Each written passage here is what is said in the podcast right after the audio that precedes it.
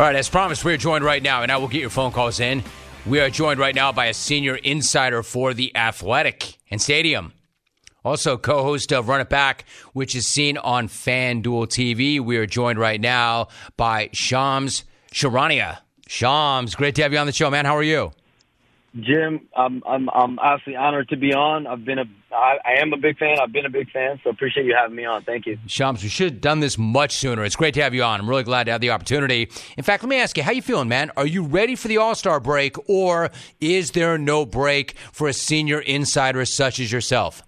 There, there's never a break, but obviously now with All Star Weekend being after the trade deadline, the trade deadline's come and gone. Super Bowl is, is out of the way all eyes can can just be on the, the festivities, whether, whether it comes Rising Stars, Saturday night events, three point shootout, ch- skills challenge. You have Sabrina versus Steph. You have the dunk contest, and then obviously the All Star game on Sunday. So it, it used to be when I first started covering the league, trade deadline would be after All Star break, and that's what made All Star weekend really winter meetings for the whole league because agents, everyone, team executives, everyone would, would be on kind of edge going into All Star Weekend because you don't know a guy could be traded, and then the league changed the rules once DeMarcus Cousins got traded on uh, the day of the All Star game. So, but for me, uh, definitely the, the phone never stops, and, and you, you don't want it to stop. I, I, I hope I get a call while I'm on with you. That's it. Well, well, actually, I hope you don't but maybe right afterwards. And Shams, you know, the thing about that is like it's changed. You talked about what it was like when you broke in. I mean, you're paid to break news, you're paid to get scoops. You're really good at that, but you also have a show on FanDuel that is a really good watch. I had one of your co-hosts, Chandler Parsons, on my pod this week. Dude, I don't need to tell you this. This cat is a legend. He did the entire pod while playing 18 at Sherwood Country Club. Not only did he do it, but he kicked ass completely. How much fun do you have running running it back and doing that show with Chandler, Michelle Beadle, and Lou Williams on FanDuel? Just honestly, one of the biggest challenges in the best of ways of my life in terms of how early the show is. We set the tone, we set the, the conversation for the day when it comes to the NBA, 9 a.m. Central Time, 10 a.m. Eastern Time. Um, and, and it's just Michelle Beadle, a total pro. I didn't know her much before the show, but she's been, I couldn't think of another host for the show, how she quarterbacks it. Her, her, she's goofy at times, she's serious. She, she's able to, to find her way in terms of the talking points, the conversation. She knows the gravity of every conversation. Chandler Parsons, I covered Chandler when he was playing. I, I, I can think about it now when he signed to Dallas in 2014, 2015 ish. I went out, traveled to go do a sit down interview with him. So me and him, our rapport goes goes way back. And I, I, I unlike him, I can't be doing this interview with you, Jim, while I'm on on the greens. Uh, he's he's just a one of one individual. Like you said, he's a legend. Um, I think what he brings to our show when it comes to having his own opinion, an informed opinion. He played in the league for so long. He was a great player at his peak before injuries set in. So he's been an absolute. I mean, I've known him uh, for years now, and I think our chemistry and our rapport has only gotten better. And this year we we added Lou Williams, who in his own right, a legend, uh, three-time Sixth Man of the Year, uh, long-time, you know, one of the best scorers, definitely coming off the bench in league history. And what he's brought to our show is kind of like I think him and Chandler have, have formed a great relationship, but Lou is able to just weave his way, and and guys respect him. He's got such a great clout level cachet around the league. So I just try to do my best part, but those three are absolute stars, and, and I'm I'm just blessed and honored to be a part of it. Good for you, man. You get it. Shams joining us. So, Shams, let me ask you this. Like, I want to say before I get to some of the bigger storylines at the break, but I'm going to say this is one of the bigger storylines at the break because it's not often you see an NBA player getting arrested for punching another player in the face before a game, but that's exactly what happened to Isaiah Stewart of the Pistons. The hell precipitated that, and then what's going to happen to Stewart? So November 5th in Detroit, both teams played Detroit and Phoenix, and that's in that game there was some back and forth yapping, and and for whatever reason it did extend into when these teams saw each other the other night in in Phoenix, and I was told both Isaiah Stewart, Andrew Eubanks were making their way into the arena past the security, and that's when, according to to direct sources that I've heard that have that have witnessed the footage that's been sent to the league at this point. Basically, they got into a back and forth, exchanged words. They ended up getting chest to chest with each other, and Isaiah Stewart threw a punch to the mouth face area of of Drew Eubanks, and it, it led to obviously security and everyone separating them. And and at that point, you know, Drew Eubanks, from what I'm told, he he he took the punch. He he was pretty stone cold about it, but police had to separate them. Police had to escort Isaiah Stewart out of the arena, and at this point, it's really on local law and league investigations that are that have started. It's ongoing. It's active. The police did arrest Isaiah Stewart that night, um, charged him, gave him a citation for assault, and they've since released him. Obviously, that same night.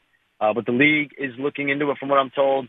The, the police investigation, according to their release, it, it's it's ongoing. And Isaiah Stewart, a couple of years ago, he had the incident with LeBron James. But this is a guy that's talented player.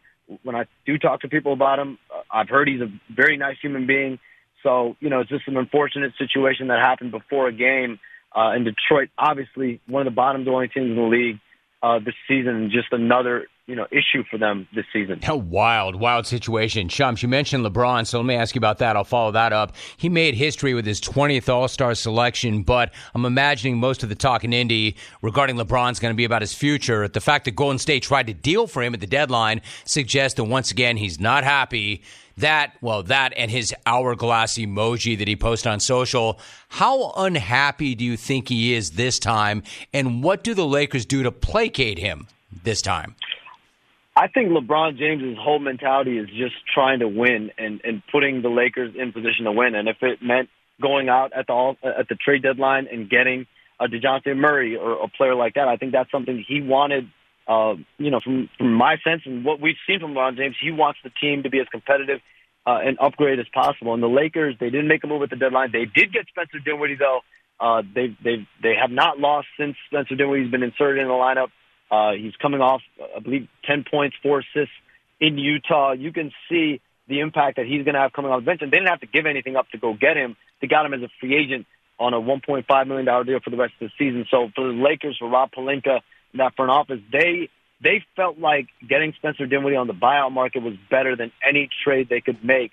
On the, you know that that wasn't going to deplete them of either assets moving forward. This is a team that's going to have three first round draft picks in the summer they're going to have uh, multiple players that will hold value come summertime. And every team's going to ask about Austin Reaves, And that's inevitable.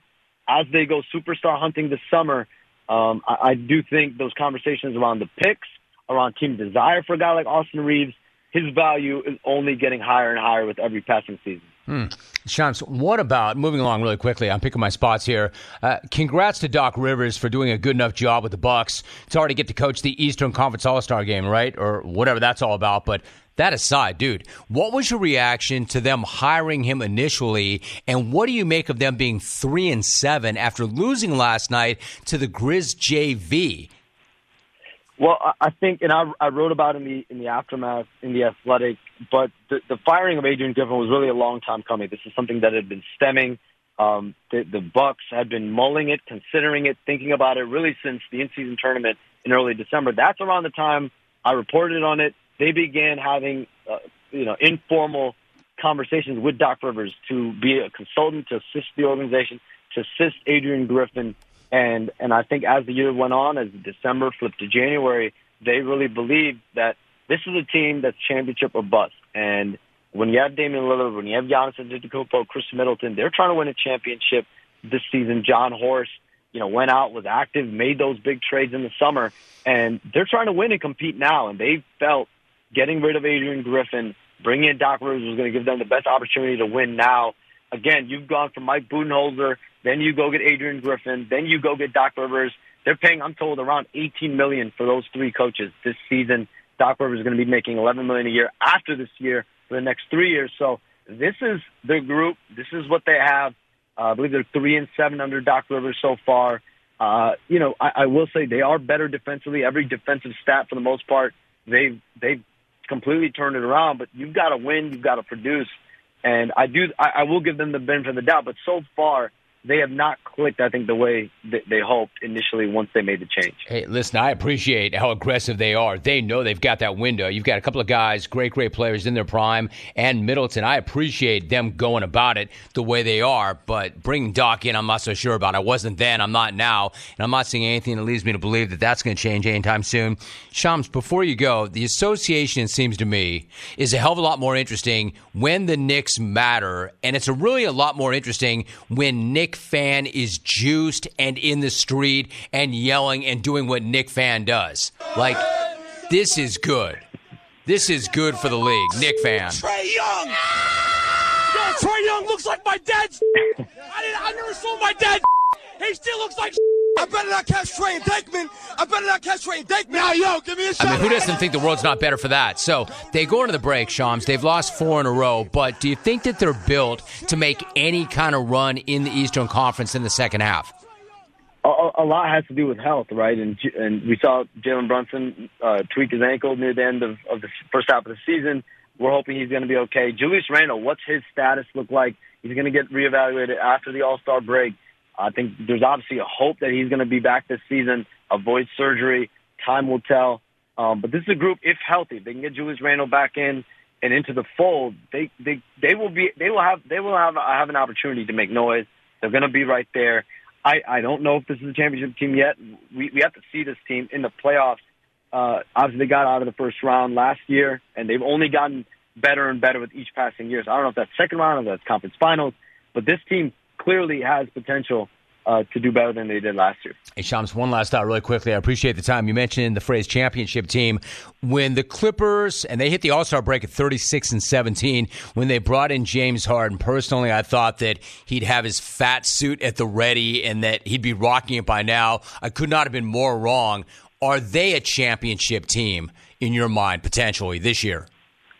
No question. I think the Clippers have to be one of the front runners. I mean, when you think about both conferences, you have Milwaukee, you have Boston in the East, maybe you know potentially Philadelphia if Joel Embiid gets back on the floor. Uh, you know, late March, early April. And I think out west, you have to look at teams like Denver, the Clippers. You have to throw the Lakers in there. Um, you know, Phoenix, Minnesota, OKC. Um, you know, I, I think those are really the teams that, that you have to have to look at, and, and definitely, I would, I would, I would certainly throw the Clippers in there. They've been arguably the best team in the league ever since um, they they they got James. You know, ever since the new year, and they put James Harden in the starting lineup and Russell Westbrook off the bench. I've been to several Clippers games this year. The impact Russell Westbrook has, the spark plug, has been noticeable.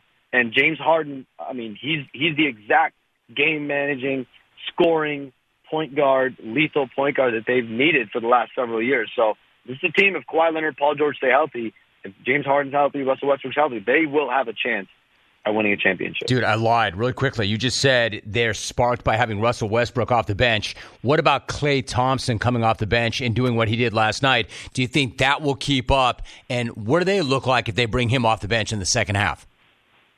Well, if they win, I think everyone's going to be happy. I, I don't, I, from what I'm told, I don't. You're never going to be happy if you're Klay Thompson, you know, coming off the bench in that situation. He's a guy that started his whole career, has won championships there, All NBA, All Star caliber player. Um, and now to be coming off the bench, I don't think that's something that he envisioned, but he's obviously willing to sacrifice for wins. And, and, and yeah, I mean, if he, he showed last night that he can still produce at a very, very high level. And we'll see if that translates to the second half. Covered a lot of ground. Shams, I had to, though, right? It's been a long time waiting or coming for you to come on the show. We finally got you on. I appreciate you. Great job. And the show on FanDuel is a great watch. I really appreciate it, man. Great talking to you, Shams. Thank you so much. Jim, appreciate you, man. Thank you. Appreciate you, dude. Well done. He's the co host of Run It Back on FanDuel TV. I want to remind you that podcast that I talked to him about, if you have not dialed in Chandler Parsons for episode 301 of the Jim Rome podcast, he did the entire interview while playing 18 at Sherwood. And it's it's just awesome. So you want to check that out. And Shams is also a senior insider for The Athletic and Stadium.